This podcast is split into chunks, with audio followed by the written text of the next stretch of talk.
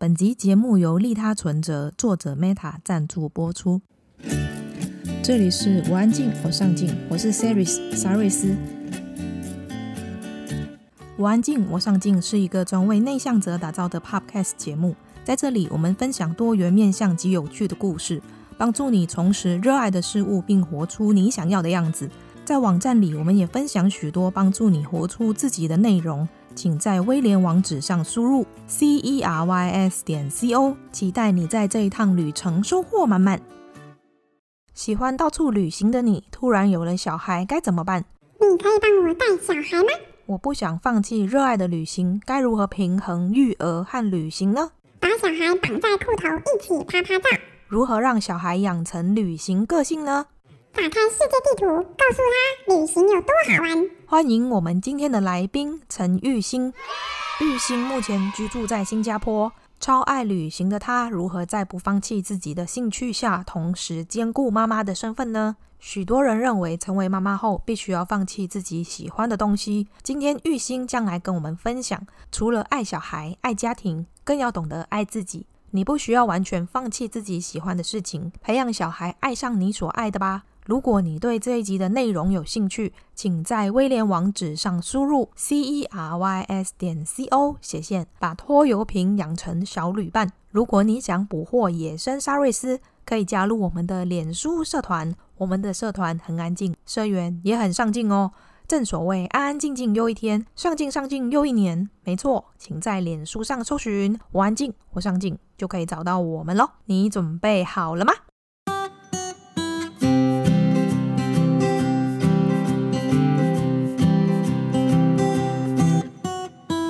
大家好，我叫陈玉欣哦，生平没做过什么了不起的大事，那每天能够保持的习惯就是阅读，能够写作是我很开心的一件事情，然后能够摄影留下生活的点滴，对我来讲也是很重要的事情。那已经写了第第七本还是第八本还是第九本书，我忘 了，反正差不多还是还是个位数字就对了，还没有突破二位数。在开始访谈前，我必须要很坦白跟你说一件事情，就是我从来没有做过呃旅游跟亲子主题的内容。有，我有注意到。对，没有，我完全没有。所以我的编辑跟我讲说是你的时候，我稍微去估量，我说他是谁？我编辑有没有搞没有？我想说我编辑有没有搞错？他说是他吗？他他访我这样可以吧？是不是？想说他怎么会对我有兴趣？就你怎么会对我？你看着你的东西都非常的性灵，或是就 anyway 跟小孩，或是跟很跟旅游没关系，不会有关系的感觉，完全扯不上边，连个边都沾不上。那时候我就在想说，我呃，我跟那个编辑在讲的时候，他问我想不想看这本书。我原本想说，哈，亲子跟旅游这两块都是我很陌生的。但是后来我一看到书名的时候，我就觉得这真是一个很有趣的。我觉得这个作者很有趣，因为你就直接把书名叫做。把拖油瓶养成小旅伴，就怎么会有人把自己的小孩叫拖油瓶啊？就很拖油瓶啊！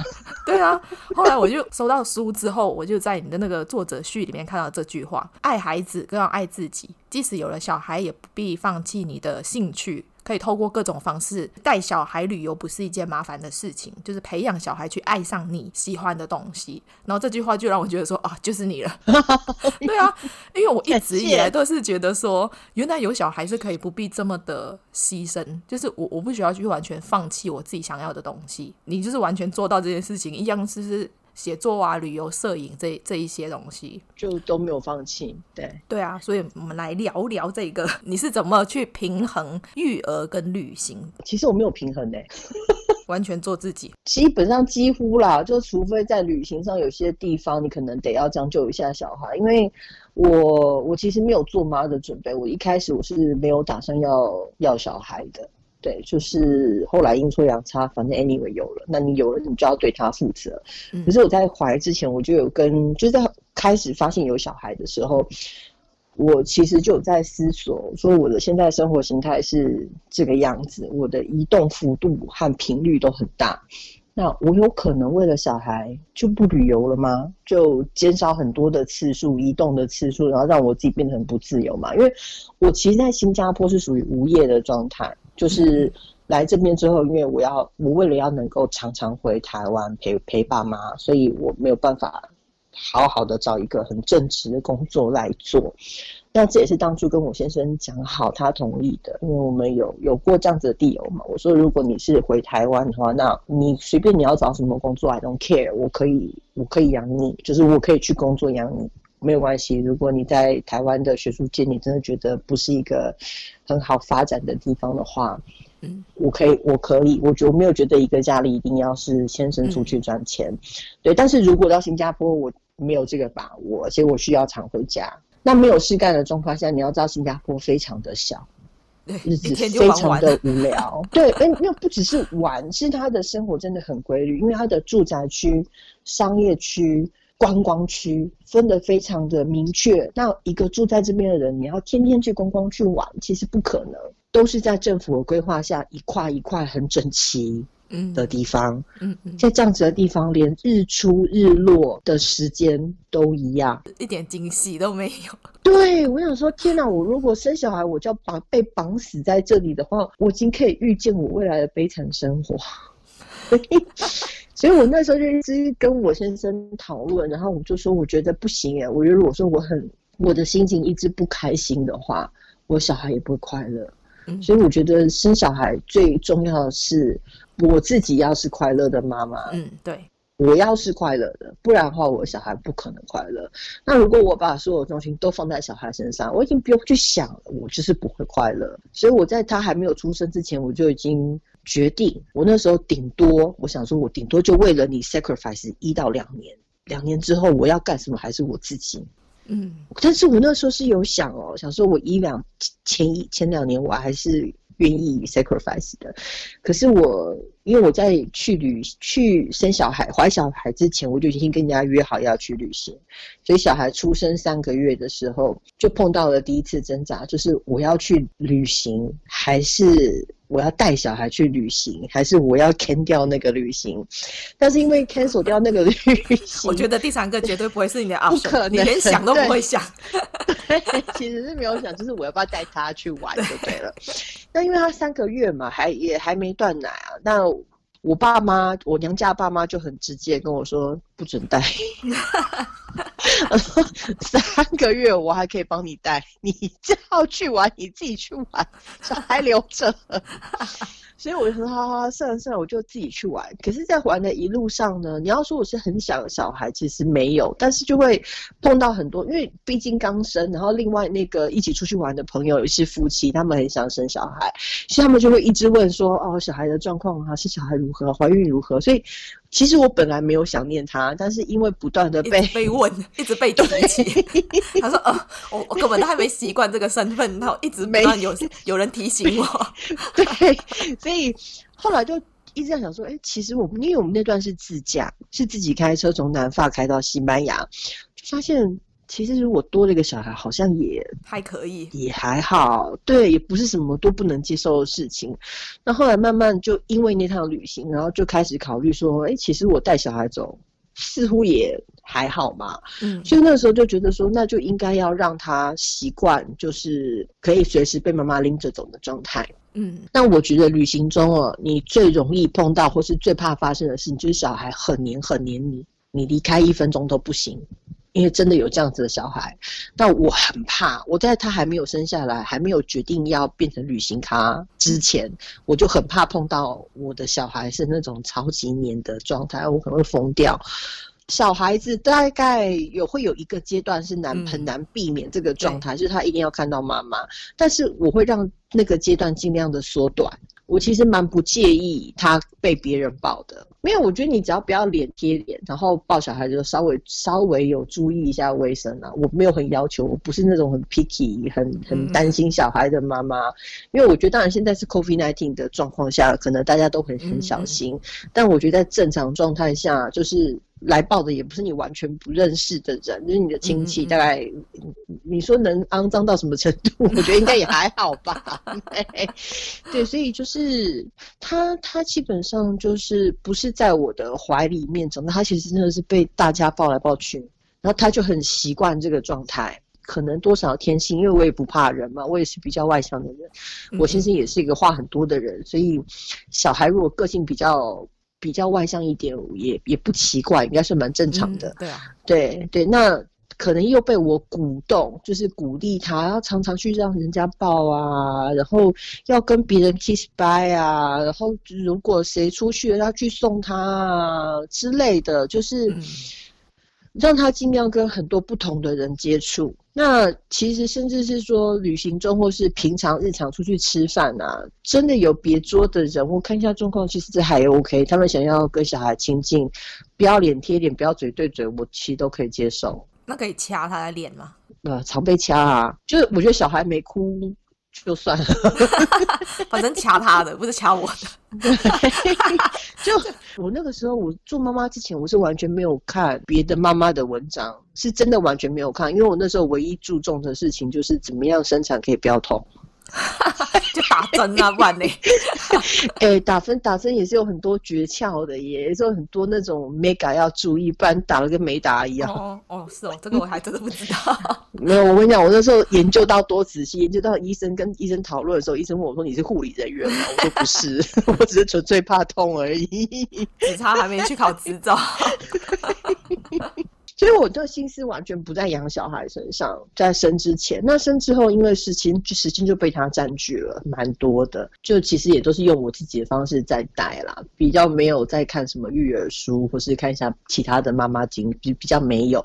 所以即使其实到后来我才知道说，哦，原来被很多陌生人抱要担心什么病菌啊、卫生的问题，对。对，但我后来我，但我自己有想啊，我觉得除非真的是很衰。就算你是给陌生人抱抱碰碰，我我是真的觉得还好吧。嗯、我我啦，我是真的比较这样想啦。当然，这个我不敢，我并不敢大力推广，我不确定会不会有什么事。对，因为我之前有看过一个蛮可怕的文章，我不确定它是不是真实的，但是就是听起来很可怕。他就是在说一个一个 baby，他就是小时候就是也是被很多亲戚啊抱来抱去啊，然后亲。然后不是嘴对嘴啊，就是亲脸颊的那一种。嗯，结果那一个大人好像是他有什么病菌什么的，后来他亲了那一个小孩的脸颊之后，嗯、小孩的脸颊开始烂掉。有有，我有看过这个新闻。对，然后我不知道他是真的还是假，但是我就觉得哦，好可怕。然后我就不敢碰别人的小孩，因为其实蛮多我的朋友要抱小孩的时候，他们都会自己先，我都不用说，他们会自己先去洗手。嗯嗯，比较麻烦的是很多不认识的人，就旅行中不认识的人。但因为我就觉得说，你要让他吃好睡好，自己的免疫系统强是比其他的东西都重要。所以我觉得我敢这个样子的一个原因，也是因为我小孩很健康。当然，如果你小孩本身就是抵抗力比较差的，就不要这样搞，真的要保护他。嗯嗯，对。那因为我小孩就是一直被我鼓动，就说他可以去跟外人。他是到后来他一岁的时候，我才开始有反思，说我会不会太放了，放太开。手放太开，身边有人这样跟你说吗？不是不是，我一直以来都觉得没问题，但是因为那时候他的，嗯、好了，他有几件让我觉得很离谱的事情，就他很早就会走路了，他十个月大就会走路，哇，所以对，就十个多月的时候。十个月半吧，就已经可以勉勉强强走几步。到十一个月的时候，已经走很好了。那十二月，就是一个一岁的时候，已经健步如飞嘛。可是你知道，小孩，我的小孩可能有承袭我个性，就是很懒散，不会走的时候很爱走，但一旦会走了之后就懒得走。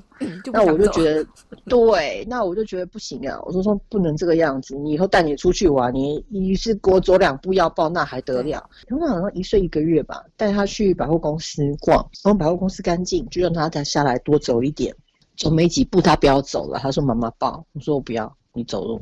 然后他就看看我，他也没有跟我奶哦，也没有哭哦，他跑去找化妆卖化妆品的那个阿姨，漂亮小姐柜姐说阿姨抱。那你那时候有没有傻眼，想说什么？对，我有点呆掉。我想说，嗯，我好像放太开了一点。他完全不怕，就想说这里找不到，你以为我没有别的选择吗？对，我在怕，对啊，没有在怕的。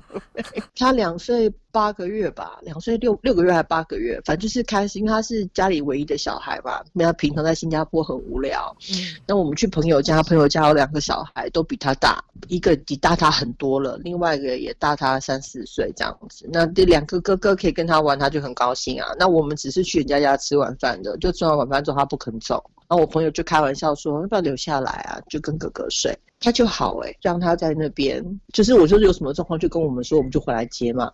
结果都没有接到电话，然后他就很开心的。第二天早上我们就发来问一下状况，对方就跟我们讲说：“哦，没问题啊，你们今天去约会吧。那我们看小孩没有关系。”然后我们就真的去约会了。然后到下午晚饭吃晚饭的时间才去接他，这样 OK 啊？都没有哭哦，没有哭，连找我们都没找，好不好？怎么哭？根本别说爸爸妈妈，连想起的念头都没有，没有，开心的很，开心的不得了。对，哎、欸，这样这样你就成功啦！你不是一直以来就想要把它养成这样吗？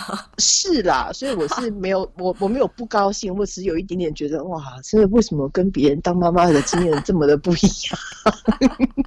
对，本来预想想说要放手。结果没想到，好像那个预期比你放的还要快。对，就一整个之后就花反正蛮长的时间，一年的时间吧，在跟他教育不能跟陌生人做这件事。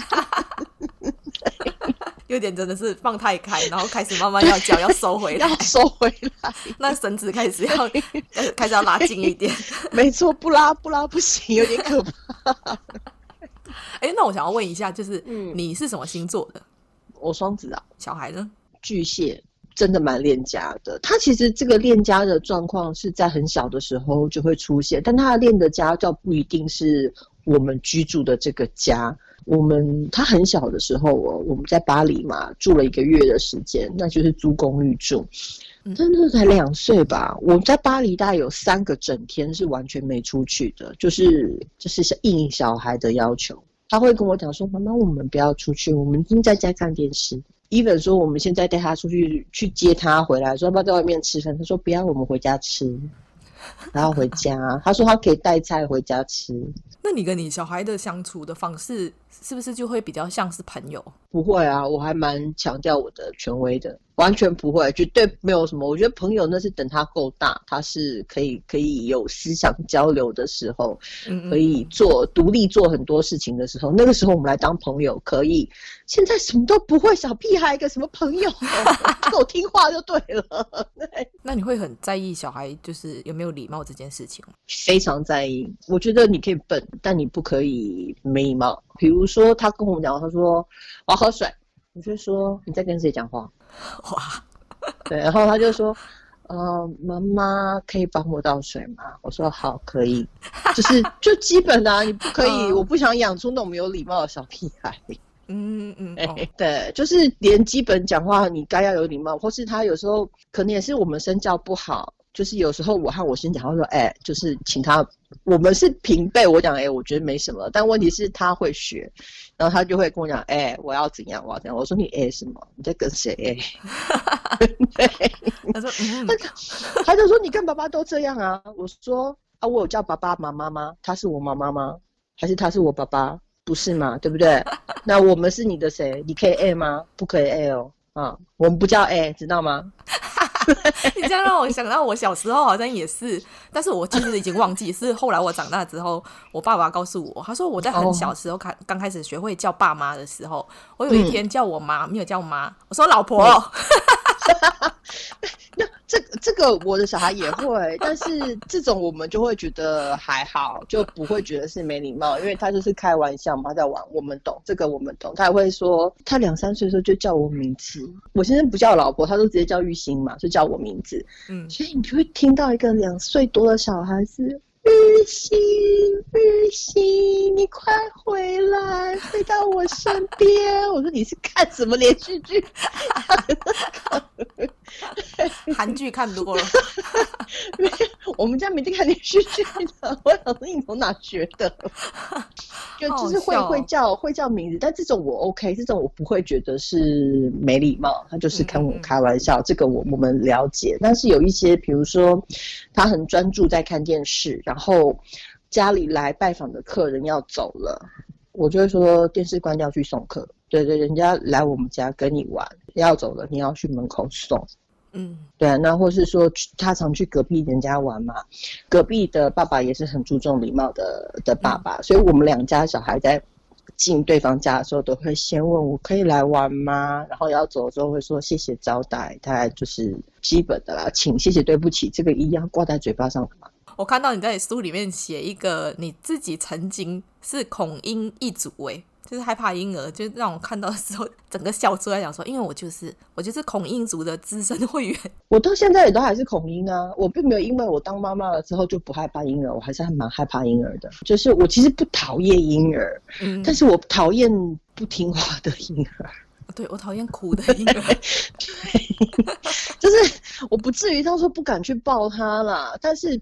好，这样说好了。有一些人是对小孩就是无条件的喜欢，嗯，对，怎么样的状态都喜欢。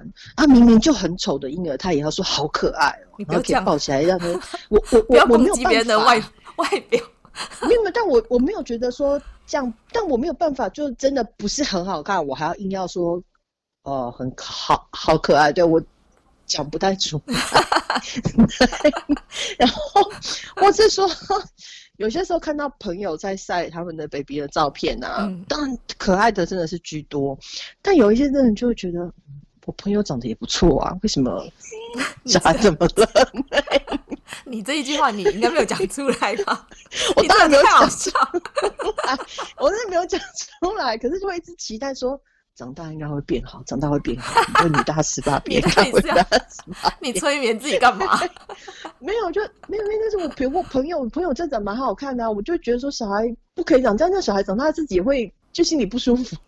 你没有问他，那你有没有确认抱回来的事情？哇，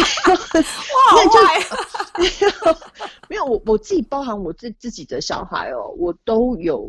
我那时候不想生小孩的其中一个原因就是，如果生出来很丑怎么办？你对你自己要有信心啊！你的 DNA 真 是难讲啊，这不是只有我一个人的 DNA。我承认我有一点外貌协会，我不一定要你长得多帅多好看，可是至少要顺眼。因为我自己也不是一个多漂亮，或是我现在也不是一个多帅的人，但是至少要顺眼。那我觉得，如果你长得真的是不顺大家的眼的话，至少要有礼貌。我觉得有礼貌，就到哪都能够被大家接受。那你自己在第一次看到你小孩有顺眼吗？哦，我对我小孩子这辈子讲的第一句话就是怎么这么丑？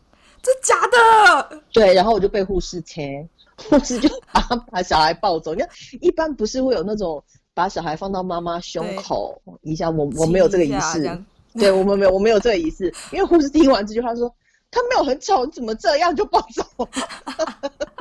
哎，你这个妈妈怎么这样？人家是刚出来而已，你有让人家恢复一下？对，但那时候没有概念呢、啊，因为说我的 focus 没有在小孩出来会怎样，你知道吗？我的 focus 就是不要痛而已。所以当他出来的时候，我说：“哇，这里怎么是紫色，然后还方的，都皱成一团，好丑哦。”对。那之后的你，你开始有想说，哦，有开始慢慢变可爱、变好看的。哎呦，哎，真的还蛮差蛮多的。出生第一天到出生第十五天，因为我小孩长很快。因为他本来在肚子里面就长很熟了，所以他大概第十，其实到七八天就已经脸整个都膨起来，就是像 baby，不像新生儿。因为他很大只啊，其实带他很辛苦。一般的小孩可能到六七个月都还六七公斤而已，我家的小孩两个月就已经快七公斤了耶。哇，本身那时候在怀他的营养就还不错吧？嗯，他生下来就比较大了，快四千。哇塞！但你真的是还好，你一直讲说要不痛。对啊，我好辛苦哦！天哪，恐婴族的这件事情，我有一次从日本回台湾，前面一个小孩他就一直哭，嗯、就是降落前应该会有那耳压什么的会不舒服。那我们大人就是会自己吞口水会喝水嘛，然后那小孩就是一直哭一直哭，整个人很有点崩溃，因为那个又很刺耳，然后那一趟又很很晃，因为那时候外面在。天气不是很好，然后我就很想吐，结果他就一直哭，一直哭，我还真的吐了。哦，对，然后很好玩的是，飞机降落之后，小孩就立马不哭，然后还跟我们道歉说刚刚吵到我们。然后那个当下的时候，我就在想说，都不知道到底是应该要生气呢，还是要怎样？你也知道他也不是故意的。嗯，应该是说了，我觉得有道歉就还好，对我来讲就是有道歉就还好。啊，要是都没有道歉，我是真的会不太开心。对，只是我会觉得就是很很妙的一个过程，然后也是 从那一次之后，我发现就是我有多恐婴这件事情。我问你，这真的不是很惨的经历，因为毕竟再怎么样，从日本飞到台湾也才三小三个半小时而已。你有试过跨州旅行，然后旁边有个一直在吵的 baby 吗？十几个小时，你知道吗？那个小 baby 大概隔两个钟头哭一次，大哭一次。一开始是不间断的哭嘛，然后等到哭累了，因为他休息，然后我们其他人都觉得可以睡觉了。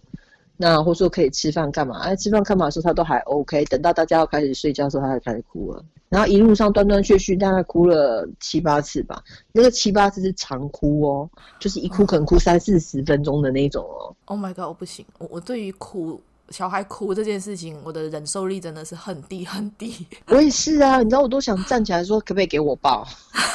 你这么不会拍，可以给我抱吗？到底是当妈的？我笑你，对，没有，就是说我总觉得，哇，我有一种莫迷之自信，就觉得哭的小孩抱我身上抱一抱拍拍应该就好了，应该就不会哭。我说哪有小孩那么麻烦？你抱对姿势，抱他舒服，他应该就不会哭了吧？那个时候没有当妈妈，那时候真的有这种自信，就觉得说，你到底会不会抱小孩呀、啊？那你自己当妈之后呢？你自己觉得真的是因为抱一抱姿势舒服了，就会睡了吗？大部分的状况是这样、欸，哎。他他也没有从来没有因为坐飞机哭过，就是没有因为那个降落或者是起飞的时候没有。对，我有一度怀疑他就是耳朵中空，没有耳压的问题。我觉得那是因为被你训练的嘛。你在怀疑他的时候，应该也一直到处飞，已经打过预防针了。对，反正就他他没有因为这个原因，他上飞机很很就很自在，很油条，不能这样说。那你在就是有了多多之后。你有没有遇到像我这种恐英族的有趣事件？有啊，有有有，我在书上其实有写，但真的那是唯一一次比较明显的，因为其他时候我们碰到的人大部分都是对他还蛮友善。那一位仁兄是你要说，因为我小孩已经在哭啊、吵啊、大闹啊，然后你就有所反应，我觉得这是正常的，因为我我自己也是一个讨厌小孩哭的人，所以那个我完全能够理解，我不会生气。这件事情我其实也没有生气，因为他没有跟我当场。对起来，你会觉得说你那个恐音雷达也放太宽了一点吧？真的，我我我们坐他后面，我们坐他后座，然后他应该是看起来是白人啦，但是应该就是他的 last name 应该是是阿拉伯裔。坐下来的时候看到他后面就是我们，然后有小孩，那个时候多多大概一岁半左右吧，那他就认真的看了我们一下，然后才坐下来。那一下我们就，我毕竟当妈妈会有警觉，就是想说，嗯，有什么事吗？美国内陆线，所以其实没有飞很远，大概就五个小时，不是五三个小时，从美西飞到田纳西，就是正常可以送餐的时间，就是大概飞机起飞三十分钟后吧。那位先生就叫了空中小姐过来，那嘀嘀咕咕讲了半天，然后空中小姐在跟他解释的时候，就眼睛一直看我。然后我就是跟我们有关吗？为什么一直看我们呢？讲什么我其实听不到，因为他是朝前，声音我是听不到。但是当空中小姐开始回答他的时候，我就听得到了，猜得到了，就猜得到。因为空中小姐讲说他是 baby，他现在也没有吵，我们没有道理要求乘客换位置。哦，他是要求你们换位置哦？对，他要我们换位置，然后为什么不是他自己换呢？对，他就说我们没有道理要叫小宝，因为我那个时候。多多有在有在发出一些声音，但他不是在哭，他就是啊啊啊，就那小朋友讲咿呀的话而已，就讲话而已，然后也没有很大声，就是正常跟我们讲话而已。他就说他不是在哭闹，他就是在讲一些 baby 的 baby，就是 baby talk。对，他讲成是 baby talk，我们不可以，就说你是正常乘客，我也不能叫乘客闭嘴啊，何况他还是个 baby。对，他就说你的要求我们没有办法接受，但如果你坚持的话，我可以帮你换位置，但我不能叫他们安静，或者叫他们换位置。嗯嗯嗯。然后他跟我讲完之后，就跟就跟那个先生讲完之后，就偷偷跟我做一个鬼脸，他就觉得那个人神经病就对了，还蛮怪。如果如果是我，我觉得不习惯，应该是我会换，我不会叫别人换啊，因为是我没有办法接受，我就自己走啊。对啊，他是对，可是他是叫我们换位置，要我的 baby 不要讲话，我就觉得。因为我我们有发生过一次飞机上很尴尬的事情，就是多多就是一直踢前面人的椅子，我有就是制止他非常多次，在下飞机的时候跟对方就是 say sorry，就没想到对方很早就是啪就直接就就往前冲，我们还在收东西，对方就已经下飞机了。然后后来是因为他有一个粉丝专业嘛，就是多多有个小的粉，没几个人呐、啊，可是因为就是就是新加坡就这么大而已，嗯嗯，就后来就有人在粉丝专业上就说。就是你哦，让我做了一路 的按摩椅，然后呢，你们赶快道歉。有啊，赶快道歉。我说不好意思，我要道歉，在你下飞机了，找不到你在哪里。带小孩有很多东西要收，真的没有办法。立刻就那个，只能说新加坡真的很小哎、很小。然后不，他是讲，他说没有关系啊，说他他和他爸爸一起做，然后他们是觉得很好玩，后面有 baby 很好玩，他们是没有生气，但我其实很不好意思。新加坡这么小，你有遇过孙燕姿吗？孙燕姿啊，并没有，有在有有知道他会常出没在哪些咖啡店，但不认识，对，就有在咖啡店碰过。别人跟我说，我才认出来的。真假的？这么认不出？我我的明星，我的明星雷达很低。哦哦 哦！在多多四个月的时候，你就已经让他体验，就是搭乘飞机，一直到五岁以前，他就已经去过很多国家，比如说马来西亚。我是马来西亚人，然后日本，哦、对，okay. 日本、美国、希腊、意大利等等国家。那对你来讲，开始这个幼儿旅行后，最大的改变是什么？我觉得最大改变就是视角的不一样。视角的不同，比如说我们讲一个地方泰国，我以前就很常去泰国，就是去曼谷啊，应该说不能说泰国，应该是曼谷。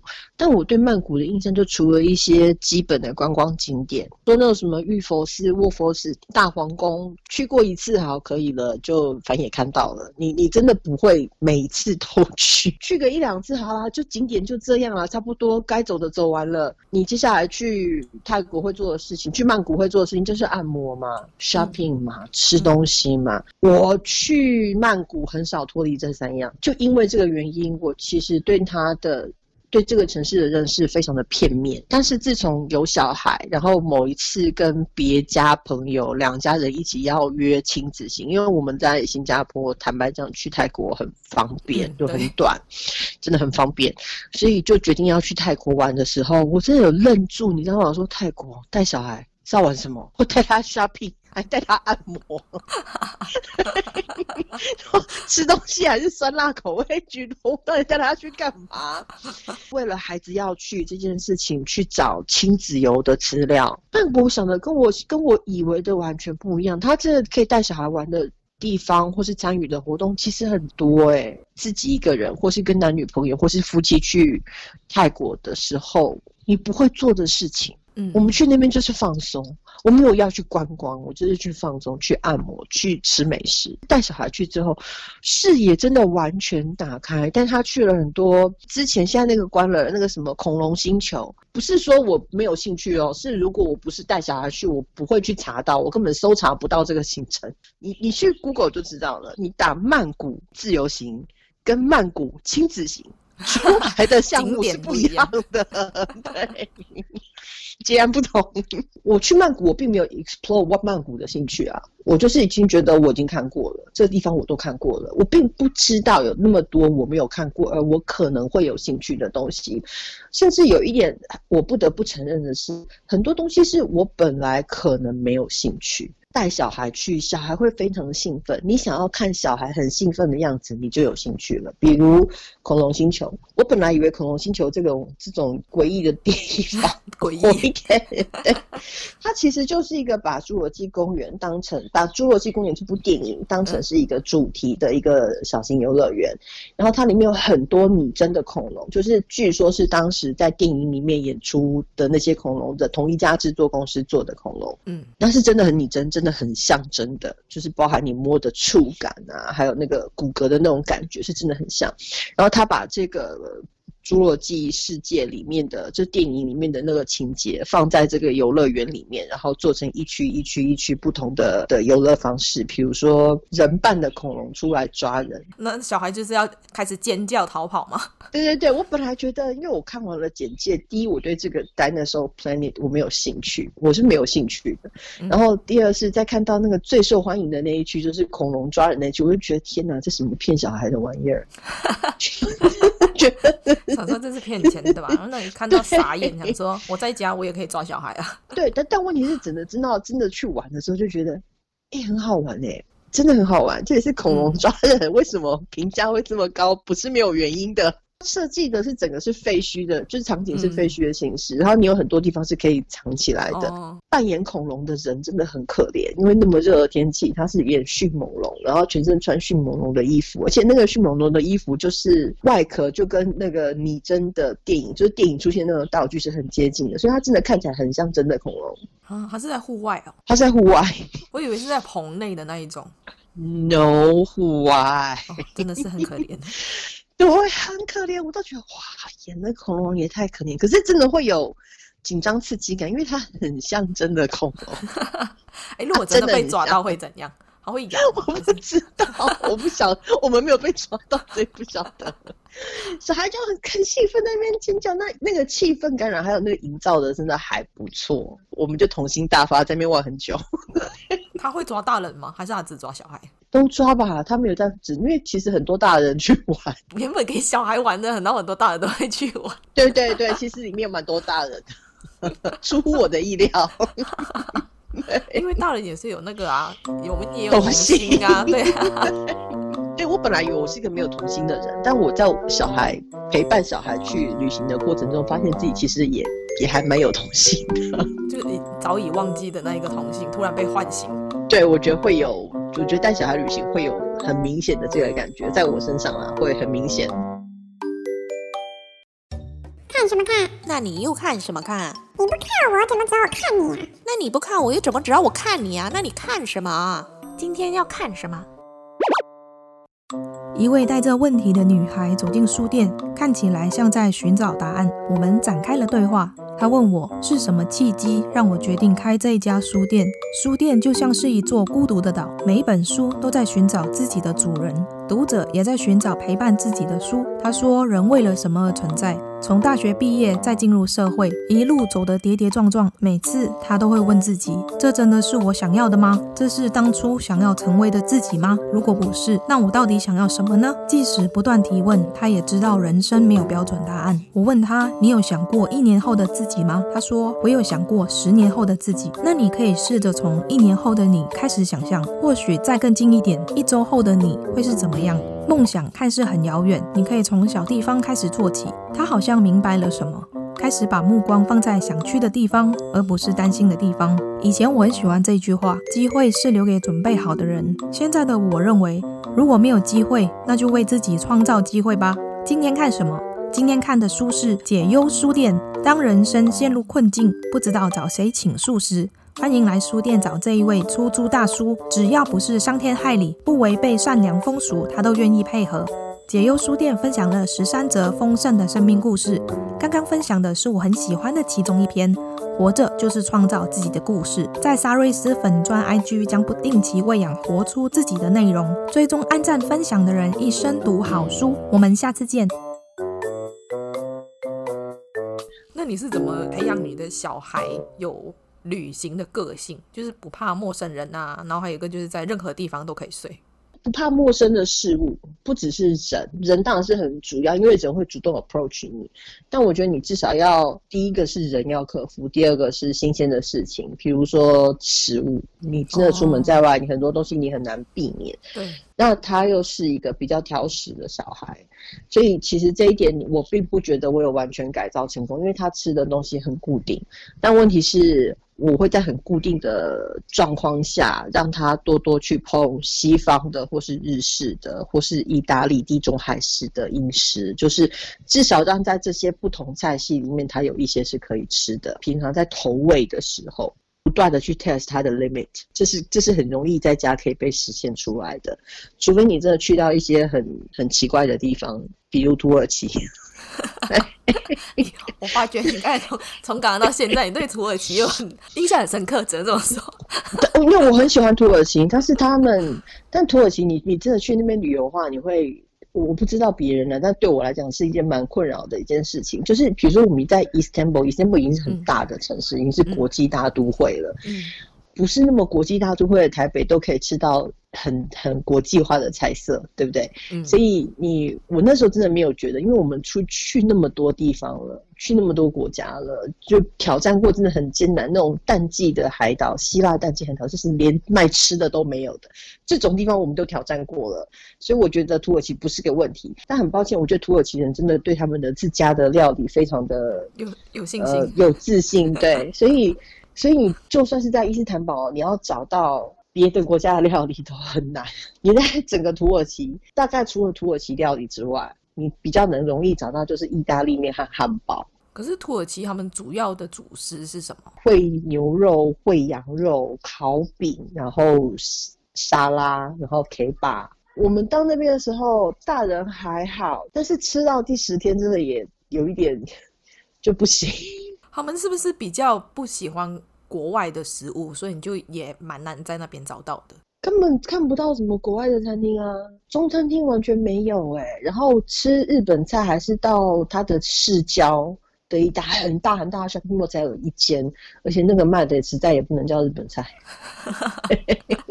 真的就是没看到哎、欸，路上有看到就是意大利面，就是你最最常见的国外餐厅就是意大利面，嗯、那也不是很多，每一家看起来一本装潢的很现代很 modern 的，对不起，都是卖土耳其菜。多多在那边，因为他吃不来那么重口味的东西，所以他在那边就是一直吃面包、烤饼汤。那还有闹别扭吗？没有没有没有，他 OK，对，就 OK。就是我有跟他讲，我说这边有很多东西，你要吃肉有也有得吃，然后你要吃什么有的，只是你要用零食吃饭，妈妈不同意。你可以，你如果真的很不喜欢吃这边的肉。那你可以吃这边的饼或是面包，面包妈妈答应让你加一点点果酱，但是吃了面包一定要配汤，因为他们的汤很营养。嗯，那我觉得很多欧洲人也是吃吃面包配汤长大的，也没事啊。才十天，我不会觉得，我不会为了十天的饮食然后很担心，因为那毕竟是漫长人生中很短很短的一段时间，就有吃饱就好啦。他能吃有吃饱就可以了，我不会太担心他缺乏营养。对啊，我觉得这一点你就是还蛮蛮看得开的，不会说啊，他现在不能吃太咸或者是太怎么样的，然后你就因为旅行这件事情把自己搞得很累，为了小孩饮食这件事情，你不会额外去帮他带什么，而是让他去适应当下的环境。对，因为他从小就这个样子。那我要承认这一点，可能不是每个妈妈都敢做。那我是因为，你还因为我觉得放很开。我是觉得小孩的，比如说像很多小儿科医生，或是说就会跟你讲说，小孩子不要太常换奶粉，然后如果要换，真的要换的话，要就是不能一下换，要。各对一半，然后对他习惯之后，再慢慢用另外一种奶粉替代。那我会觉得六个月以前确实，因为新生儿新生儿的肠胃确实比较脆弱。嗯、但是到满六个月到七八个月，我就觉得说就还好啊，副食品都吃了，换个奶粉什么了不起？所以我 基本上带出国。我就是代购前几天的奶粉而已吧。如果说带去长期的话，嗯嗯嗯，我就直接买当地的奶粉啊。那有些时候买不到，还买到羊奶粉啊，或是豆粉啊，粉他都喝啊，没事啊，怎么样？没怎么样啊。但我觉得出门在外，你就将就点嘛。还好，这是他他要知道啊，他听得懂，你可以将就一点嘛？没有就给他，他都喝啊，就 OK 啊。嗯、他也没有喝了之后拉肚子啊，就很好，很正常。没有，而且我觉得满一岁其实就可以不用给奶粉了，就满一岁就是就给鲜奶就好了。哦，所以满一岁他在他在巴黎的时候，我都没带奶粉，直接当地买那个鲜奶，然后热一下。哦，你还还是有热一下，还不能给喝冰的。我我以为你说讲究一下，我不知道你的讲究要到哪里。没有，因为你你我们住如果是短住的话，就是会住超过。假设三天的话，基本基本上我都会希望是有厨房。那有厨房，其实做基本的简单的加热，或是说你要帮他煎个蛋啊，做个什么苹果泥啊、香蕉啊，这些都很容易嘛，就不是做不到的事情啊。小孩子不吃很多东西，他不吃或怎么样，你就拿个香蕉捣成泥，香蕉到处都买得到啊。你就算真的买不到新鲜的 baby food，你也买得到香蕉口味的，或是苹果泥口味的，或是胡萝卜泥口味的，这些都有必要的营养在里面。啊，蛋打下去，面粉和一和，你自己摊个煎饼，就这些东西全部都和在在一起，加点橄榄油或是 butter。做成煎饼，小孩子一顿吃完，他也没有多缺营养啊。不然我们住在家里的时候，真的营养也给够了。偶尔旅行的时候吃的稍微随便一点，可以吧？还好吧？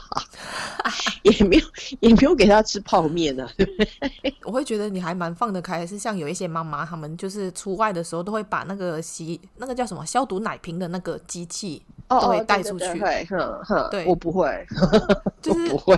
我我看到那样子的时候，就会觉得说，哦，你好爱你的小孩，但是我会觉得好累哦。不是，但我就觉得说，好了，可能我真的比较就出生出养概念，这世界上哪里没有细菌，没有病菌就好了。那就如果真的要，你就拿那个煮好的开水去烫嘛，去冲洗。嗯嗯这也是可以的啊。那如果说像我们大部分都是有有那个厨房的，拿热水洗一洗啊，就煮沸的热水洗洗泡一下就好了。你不是真的一定要消毒奶瓶啊？我只是觉得你是一个很很爱自己又很爱小孩的妈妈。你看第二句是第二句是硬掰出来的吧？硬加上去，不然我要说什么？我又没小孩，我也不知道我会怎么养他。那我觉得就 OK 啊，就有必要养到那么精细吗？因为其实我觉得你越宝贝他，越小心他，他接受挫折或是碰到病菌的抵抗力就会越差。你保护网架得越好，你不可能架一辈子啊。我并没有说像六个月以前，我也觉得小孩真的需要非常非常好的保护，但他开始已经接触副食品了。嗯嗯，那其实他的很多系统就是已经是。趋近于正常，那甚至到满周岁、满周岁、满两岁，OK 了，他已经是一个不算不是成人，但他已经是一个完整的个体，他也需要接受风吹雨打、日晒雨淋，他才会长大。对啊，像我小孩跌倒，我从来不扶他，哭的时候我会扶他，但他所谓的哭我会扶他，是因为他一开始跌倒，我都说那没有事吗？没事，自己爬起来，不要哭。他慢慢就觉得就没什么好哭，反正就跌倒就爬起来就好了。所以当他如果现在跌倒他哭，我就一定会过去，因为那是他真的痛，他不是在哭好玩，不是在哭塞奶，不是他。如果他今天跌倒，他哭出来，那就是真的痛了，你才知道说那个地方那是要警戒的，因为他平常没事磕到碰到。他不觉得怎么样，他不会因为跟小朋友推推撞撞就来告状，说妈妈他打我，因为我对他你不会打回去哦，就好了。哇，什么？难道要我帮你打回去吗？不可能，你自己打，自己的自己自己惹回来，自己自己解决。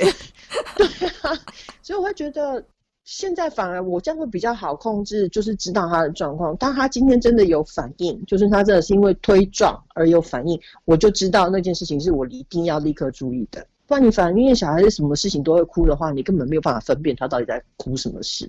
我从来没有因为钱多多摔倒或是跟别人怎么样，然后就特别去安慰他。我觉得男孩子也拜托要开始 take care 自己。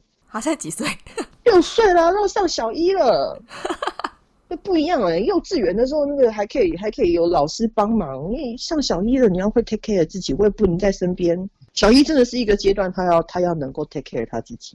那刚刚提到那个，因为你们现在是住在新加坡嘛？那新加坡前阵子不是有那个行动管制令？对啊，所以都在家。那你在家要怎么跟小孩维持互动的关系？我打来打去啊，打来打去。我是一个很不喜欢跟小孩玩的妈妈，就是我可以好好的陪小孩做事情，就是比如他画画，我在旁边陪他画。我念故事给他听，然后陪他做功课，或者教他认字，就是做事情，这个我可以。要我坐下来跟他玩车子干嘛的，我真的没办法，我就觉得很蠢，我没有办法玩。所以，你刚才一句怎么？不觉得很蠢吗？拿一台车子在那边撸来撸去，撸来撸去，这有什么好玩的？你干嘛这样？所以你真的是你很大人呢，你真的是。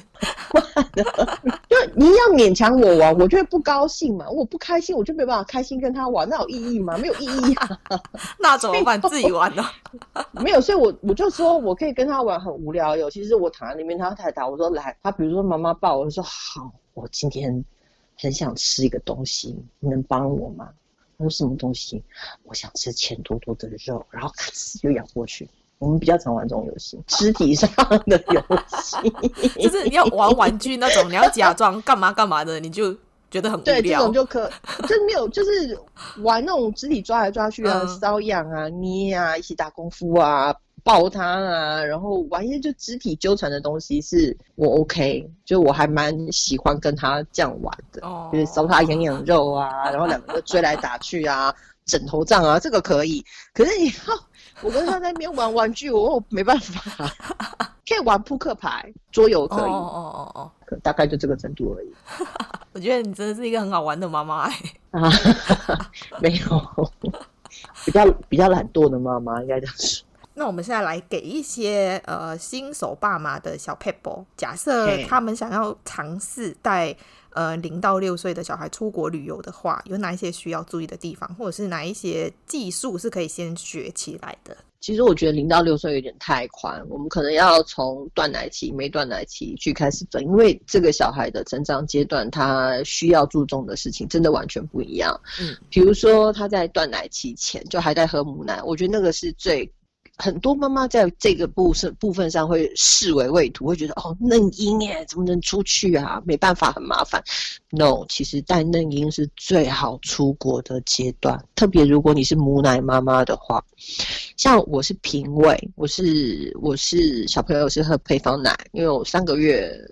我其实奶量不太足啦，不太够他喝，配奶粉。那配奶粉还比较麻烦，因为你要带的东西比较多。可是如果是母奶妈妈的话，基本上你就只要带尿布和育儿巾，你就可以出门了耶。这个时候是最不用担心的，就是放心大胆的出去玩，你如果担心小孩子耳压的问题，就是飞机这种吵闹的问题，就尽量挑短程的去玩。但这不是不能避免的，因为其实嫩婴最怕就是上飞机会吵闹，你就尽量挑你的小朋友会喝完奶进入睡觉，一的是在喝奶中，二就是在睡觉中的时候，你去挑这段时间会起飞的飞机，因为你的小孩大部分小孩都是有规律的作息。嗯，就是基本上现现代的爸妈应该都还蛮讲究规律作息的，所以你小孩几点在做什么事情，你应该大概有个底。他如果平常就大概这时间就会睡着，那这个时间起飞的班机就很适合，因为他不会感觉到耳压的问题，或是他那个时候正在做吸奶的动作的话，也不会有耳压的问题，会自然而然的消弭掉。那就算他那个时候真的很不幸，既没有在睡觉，也不愿意喝奶，你给他一点。比如说安眠药，我开玩笑的。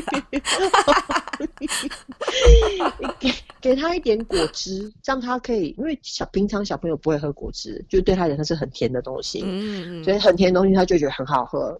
你给他喝一点点，他就呜呜呜喝了。只要他开始吸奶，就吸吮的这个动作的时候，他其实就不会哭闹，因为就不会有耳压的问题。所以这是 baby 第一个你要注意的事情。然后其实是如果是母奶妈妈的话，就是母奶宝宝的话，通常抵抗力在六个月前都很好。所以你只要注意卫生，然后注意保暖，接下来就不太容易会生病。但是如果说到两岁之前，他就开始接受副食品，那这个时候你就必须要有你的注意项目，就会是你住的地方最好要有呃简易的厨房设备，因为这样你才有办法做基本的副食品。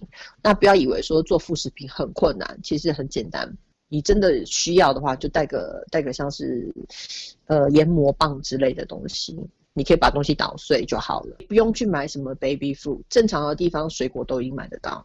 那水果不限于不限于是香蕉之类的东西，因为皮比较软嘛。如果你真的买不到太软的水果，然后你又没有办法煮的话，就是蛋、cheese。然后一些呃，如果它已经可以咀嚼的话，一些鸡肉、鸡胸肉，这些都是很好料理，其实不麻烦的东西。那自己做一做，给小孩吃，其实很 OK，不太需要不太需要操心。所以你需要注意的就是你要有一个简易的厨房。那我觉得到三岁之后，其他的吃的东西已经跟成人差不多了。那顶多就是他的东西要切小份一点。所以这个时候你要注意的是，让小孩跟环境的互动，让他去多接触人群，多不怕生。就是呃，作息上面，像我我自己的话，是因为我很讨厌。也不是很讨厌了，因为我我知道我有些朋友，他们就是小孩午睡时间到了，他就要回旅馆。对，就是 even 说是在迪士尼乐园，他们就可能一定要订迪士尼乐园里面的饭店，因为他们小孩子到两三点就要回去睡觉，睡完一个钟头到两个钟头才能再继续出来玩。那那个其实对于像我这么懒惰的人来说是很不方便的事情。嗯、你要我回饭店，我就觉得我就不想出来了。对，所以，所以我。在他很小的时候，他的午睡都是挂在我身上睡的。就是当然，这前提是你要 enjoy 啦，就是你抱你自己的小孩，你觉得 OK，那就 OK。如果你是真的连小孩黏在身上都受不了的人的话，你可能就要另想别招。那我自己的话是，我还蛮愿意抱小孩睡觉。他那时候最乖啊，最不会闹啊。看起来天使的小孩就是睡觉的小孩，就这么简单，这么值得珍惜的时间还不珍惜吗？所以我是还蛮愿意抱他睡，然后他睡着就把他放下来嘛。嗯，那这种如果他已经习惯在你身上睡，那基本上就是他也可以接受，因为他的在我身上睡的状况是包含，比如说在外面喝下午茶、喝咖啡，也就是外面环境是嘈杂的状态下。他也是可以睡着的，为什么呢？因为平常我抱他睡觉的时候，我是开着电视的。你不要让他养成午睡一定要在完全安静的情况，那你就疯了。你就他不安静都睡不着嘛。嗯，所以到最后你带他出门旅行，就是 你要你要找一个绝对安静的地方给他睡觉，你就只能回旅馆了。可是你这样一直抱着他睡的话，他会不会习惯了？以后你不抱他就不睡。不抱就不睡，就不要睡啊！不是，我是说晚上哎、欸，就是如果你他都要你抱着才能睡的话，呃，其实我有很清楚的让他区分，就是他知道抱睡是只会发生在下午，就是午睡的时间妈妈才会抱。他晚上的时候就是直接进到房间里面趴睡，嗯、我是不抱，我晚上是绝对不抱的。对，就是你要很清楚让他知道，说天亮亮的时候妈妈会抱着你睡觉，天黑黑的时候妈妈不会理你。对，你真的是，然 后小孩会被精神错乱。明明白天的时候对我很好的，没有，因为白白天的时候是很吵的环境啊，嗯，所以就是可以抱着睡觉啊。那晚上就很安静啊，就很安静。妈妈拍拍你，就应该要睡觉啦，不要跟我吵。对，不抱。我我不会因为啊，你真的是很有趣。没有，就晚上睡觉的氛围跟白天睡觉氛围不一样嘛，就是要让他有很明显的区分，就知道不一样。所以他他到现在，even 他这么大了，他都六岁了。当他真的很累很欢，但他自己讲不出原因的时候，我就知道说他累了。我就说，那你过来，妈妈抱。他就会自己爬到我身上。他都这么大只了，他现在已经一百二十几公分了。嗯，他还是可以趴在我身上，然后就睡着。那个睡着不会睡很久，可能大概就是睡四十分钟。我已经习惯，我抱着他，就算他现在这么大，我还可以一边抱着他一边吃饭，一边跟我先生聊天，不影响。对，是你已经习惯这个动作，就不会觉得这是一个很痛苦的事情。那对我来讲的方便处在什么？因为我的旅行咖啡馆占很大的。占比，那个时候就是他每天，他如果真的累的时候，我们就说好，咖啡馆时间，抱着就去咖啡馆了。他就在睡觉，我就喝我的咖啡啊，看我的书啊，聊我天，观察环境。这本来就是我的旅行方式之一，所以对我来讲就是两不耽误。嗯，你还真的是很会抓时间呢，不想浪费，你都出去了嘛。那我真的是很懒散的人，我如果因为了什么原因我回我住的地方了，嗯、我再出来的几率真的。就没有那么高哎、欸，我我自己知道我我是这样子的人，所以我就会尽可能的避免掉回去住的地方这件事情。那我避免掉的话，我当然就可以做其他的不同方式的休息。但是对我来讲，那同时也是旅行，这样是最好的、啊。嗯嗯，所以大概我每到一个地方，我都会先把可以休息的地方，然后我有兴趣的地方先标下来。像你看，我们家族旅游的时候啊。比如说我会带队他们，我们去年去了意大利和土耳其嘛，就是我带队带家族的人去玩，嗯、那里面也是多多是唯一的小孩，我也知道说很有可能会碰到，就是他累或他欢他闹，他不要逛博物馆，这些当爸爸妈妈的都要先想到，就是你要去的这个景点，你的小孩有没有兴趣？不要再看画了，好不好？我不要再看画了。嗯，他很可能会在你旁边就这样一直鬼叫，然后你还想看怎么办？那我就会觉得说，第一我自己可以忍，因为那些地方我可能都去过了，就是我是带带着家人去的嘛，所以我都去过了，所以我当初就跟我先生讲的很清楚，我们分工分好。但是，一旦我必须要顾小孩的时候，他就要负责带队带其他的人去把好好该看完的东西看完。嗯、所以我们有先演练好。各式状况，就是把几个是地雷区的，就对小孩来讲可能是地雷区的的东西先圈出来。比如说，我们那个时候真的行程超担心的是采松路这个行程，因为采松路大概要在外面那个山野里面啊，大太阳下山野里面要走三个多小时的山路，而且是荒烟蔓草，因为在森林里面。那个，因为你要知道我的团里面啊，大概有三个，有四个是六十岁以上的老人。哎、欸，其实我觉得你真是很猛的是，带小孩已经是有够麻烦，那你还老人跟小孩一起带，实在是太厉害。习惯就好。所以就是那时候，我就要先行前就要先跟大家普及这个你的行程的，就第一，这个行程要走三个多小时，你们愿不愿意？嗯不愿意我 can 掉，愿意我们加上去。那它的亮点是你采完松露之后就有松露大餐可以吃，嗯嗯，整顿都是松露，对，好爽。那大家都对，就这个对大人来讲就有吸引力嘛，就是我辛劳了之后有一顿松露大餐可以吃。嗯、可是对钱多多来讲，他不吃松露啊，对对，所以我们就觉得哇，好，这是第一大地雷区，就是很可能会出状况，所以我们就要想各式各样路上可以让他。帮助，比如说带了果汁，带了零食，然后带了小玩具，然后还准备了一肚子的那种自然知识，或是野花知识，或是松露知识，可以一路讲给大家听，让他打发时间。嗯、但我我只能跟你说，出门在外呢，什么事情都是计划赶不上变化。嗯、对，像那一趟旅行，因为碰到反送中，然后我们是从新加坡飞，所以我们没有影响。但是我的家人是从台湾。在香港转机，所以他们就被 delay 了九个小时，哦、所以你们就要等他们哦。没有，就我们整第一天的行程自己先走啊，哦，就不理他们啦，然后再去接他们嘛。哦、但是第一天行程就包含那个梵蒂冈博物馆，就是我本来担心说，那这样还要去嘛，因为多多可能没有兴趣。结果没有想到他进去之后，哦，眼睛真的跟跟灯笼一样大，然后。因为我们之前有让他开始听一些世界历史故事，就包含基督教啊、十字军东征啊和中国历史故事，所以他有一点点概念，他的圣经故事他是有概念的。他就一直问我说：“那是什么？那是什么？”然后问题很多，然后很他觉得那边金碧辉煌，很漂亮。他就说：“妈妈，我明年还要来，我好想住在那边，住到我变成老公公。” 然后我就觉得天哪，我是那个这么有艺术细胞的小孩吗？可不好意思哦，等到我们去那个佛罗伦斯那个乌菲兹那个乌菲兹美术馆的时候，这个小孩就在旁边念说：“可以不要再看画了，可以不要再看画了吗？可以不要再看画了吗？”就真的是这个样子，就是他只是对那个金碧辉煌有兴趣而已。所以到乌菲兹的时候，我们就只能说：“你安静的看，你看完了，我买冰淇淋给你吃。”他就可以一路的安静跟我看完。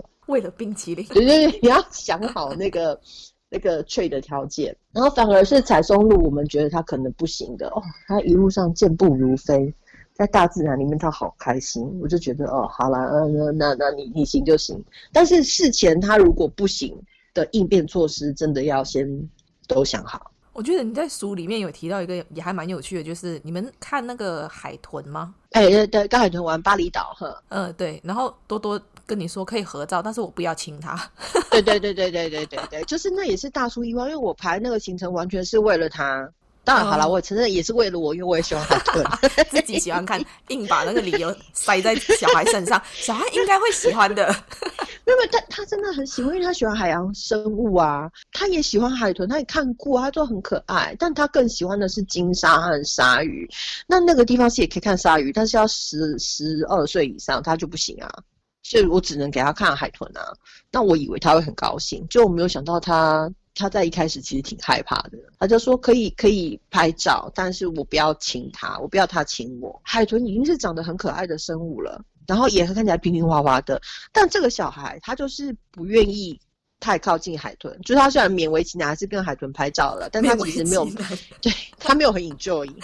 但是另外一区有一个那个叫什么烘鱼区，你知道烘鱼就是摸起来软软的，跟那个肥皂一样滑不溜丢，然后它长得也、嗯、因为魔鬼烘嘛，所以其实那个就很黑黑黑的。我是还是我还是喜欢啦，但是我觉得那个比较没有那么讨小孩的欢心吧，就是跟海豚比起来，嗯，看到红鱼它就跳下去啊。我本来想说是 size 的关系吗？可是那个后鱼很大，也不输海豚啊。我不懂，就是 只能说，就算你是妈妈，你也不见得懂你的小孩在想什么。你不是说他还去抱那个大老虎拍照？对，所以我就说，你不觉得他害怕的东西很很很，就你不知道那个点在哪吗？我是觉得你以为你了解他，然后你发现他对怎么跟我想的不一样？对，我想说他可能跟小老虎拍拍 OK，或者他说要跟大老虎拍。他爸都不愿意进去，你知道吗？就到最后是我陪他我，我也不愿意进去，看着觉得可怕。最后一题，好，对你来说，什么是上进心？上进心就是每天都想着怎么样把日子过得更好。就更快乐啊，更开心啊。那如果对你有兴趣的朋友，可以在哪一些平台追踪你呢？FB 上面有一个粉砖，就叫陈玉欣，所以就是 Jazz Story，它的那个那个网址就是前面就是呃 FB Facebook dot com，然后后面 Slash Jazz Story J A S S T O R Y 就可以找到我。你每天一定会做的事情是什么？呃，阅读。本来应该最有趣的是旅行，但 现在没得旅是吧？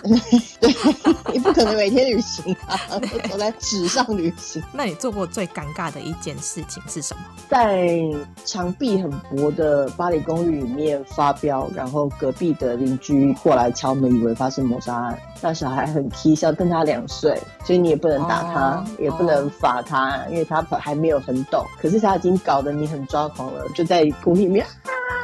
尖叫，然后隔壁就马上有个女的来敲门，一个法国人，就说你们发生什么事情了吧？尖叫，小孩不是也会吓一跳吗？哦，他习惯了，他没事。哦，隔壁邻居不习惯而已。分享三个带小孩出国旅行的好处。第一个是创造你跟他的不一样的特别的回忆嘛。再来是你会看到带小孩出国，你会看到的东西跟你自己出国是截然不同的。第三个就是真正 enjoy 跟小孩二十四小时绑在一起的时间。而如果从今以后只能吃一种食物，你会选择吃什么？鸡蛋。如果一辈子只能做一件事情，你最想做什么？我可以选两个。你说说看。刚刚讲嘛，阅读和摄影。那你觉得生活里面最重要的事情是什么？快乐，保持快乐的心情。嗯。漂流到一个无人岛上，只可以带一只动物、一个人跟一件物品，你会带什么？呃，书嘛。然后人的话，大概就是带西坡。西坡哦，西坡是我先生。动物的话，带一只猪，就是肉比较多嘛，比较可以吃比较久。那小孩呢？你如果整挑一个人去无人岛，你可以虐待老公，你不能虐待小孩啊。好像也是哦。对啊，怎么会带小孩去无人岛受虐的？如果你是动物园里的动物，你想跟游客说什么？放我出去啊！你跟游客说有用哦。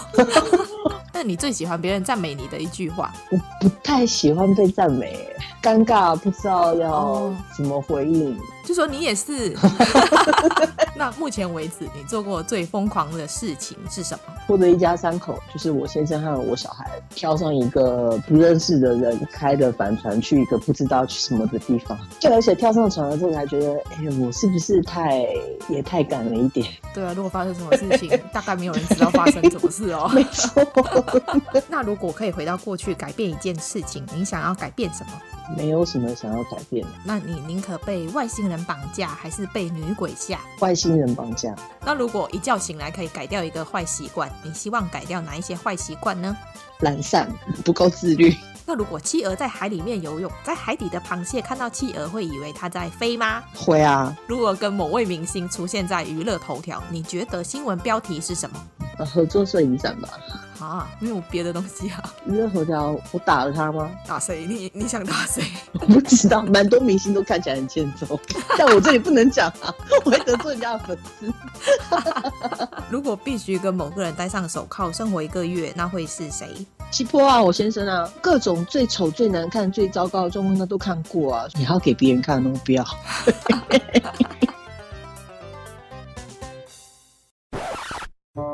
你去过这么多国家，哪一个国家的人对小孩最友善？